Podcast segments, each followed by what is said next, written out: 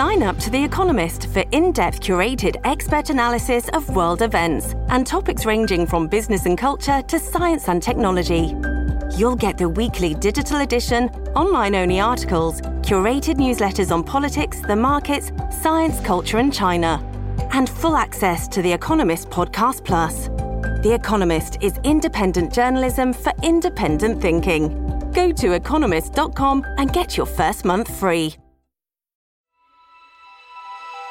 Coming up on 5 Minute News. Bipartisan sexual harassment bill approved in Congress. Texas abortions fell 60% in first month under new rules. And Russia holding military drills in Belarus as talks continue. It's Friday, February 11. I'm Anthony Davis. Congress has given final approval to legislation guaranteeing that people who experience sexual harassment at work can seek recourse in the courts, a milestone for the Me Too movement that prompted a national reckoning on the way sexual misconduct claims are handled. The measure approved yesterday is expected to be signed by President Joe Biden, bars employment contracts from forcing people to settle sexual assault or harassment cases through arbitration rather than in court, a process that often benefits employers and keeps misconduct allegations from becoming public.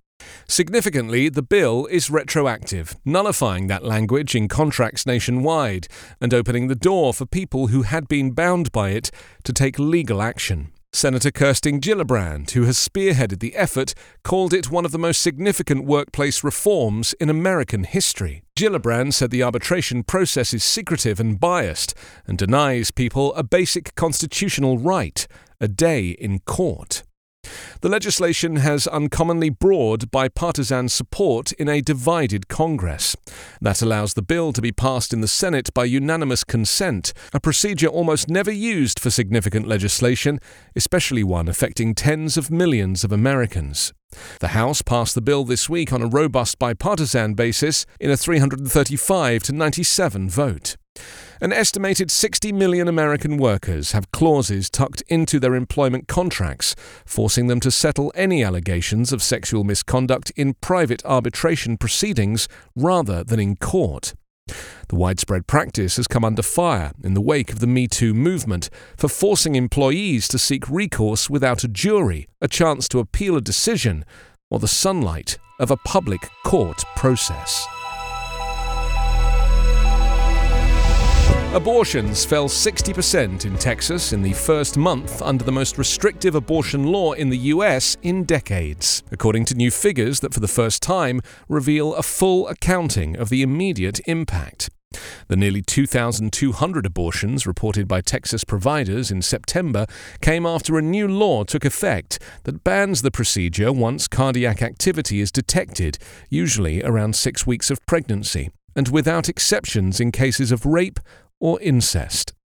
The figures were released this month by the Texas Health and Human Services Commission. In August, there had been more than 5,400 abortions statewide. State officials said more data will be released on a monthly basis.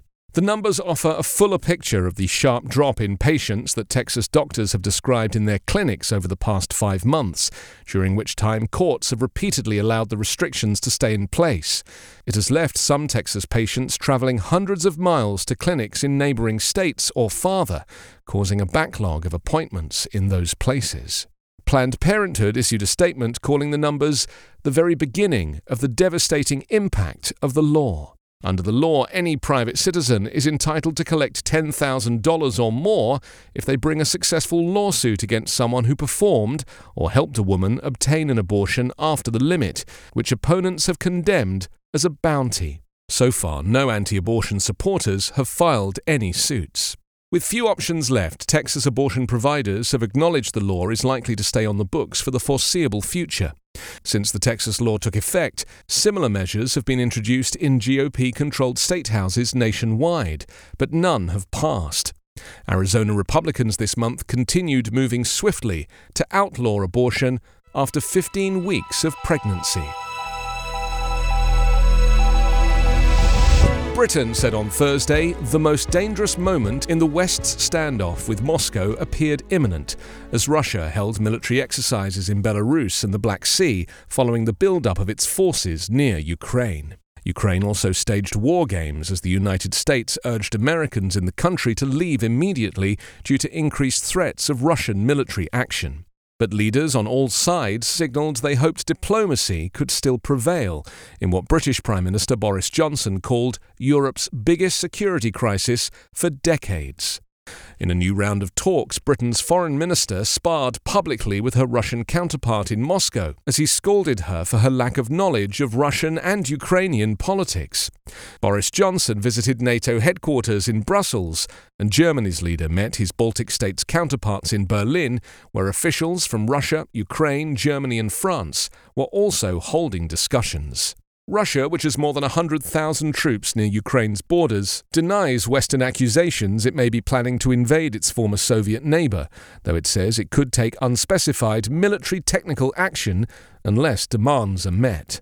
In a new point of friction, Ukraine criticized Russian naval exercises that it said were part of a hybrid war and had made navigation in the Black Sea and Sea of Azov virtually impossible.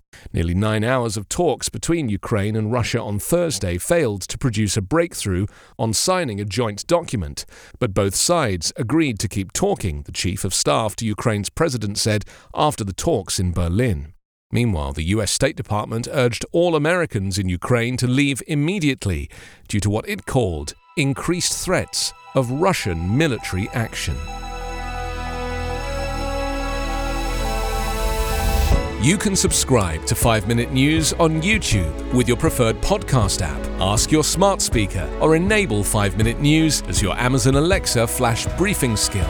Subscribe, rate, and review online at 5minute.news. 5 Minute News is an evergreen podcast covering politics, inequality, health, and climate, delivering independent, unbiased, and essential world news daily.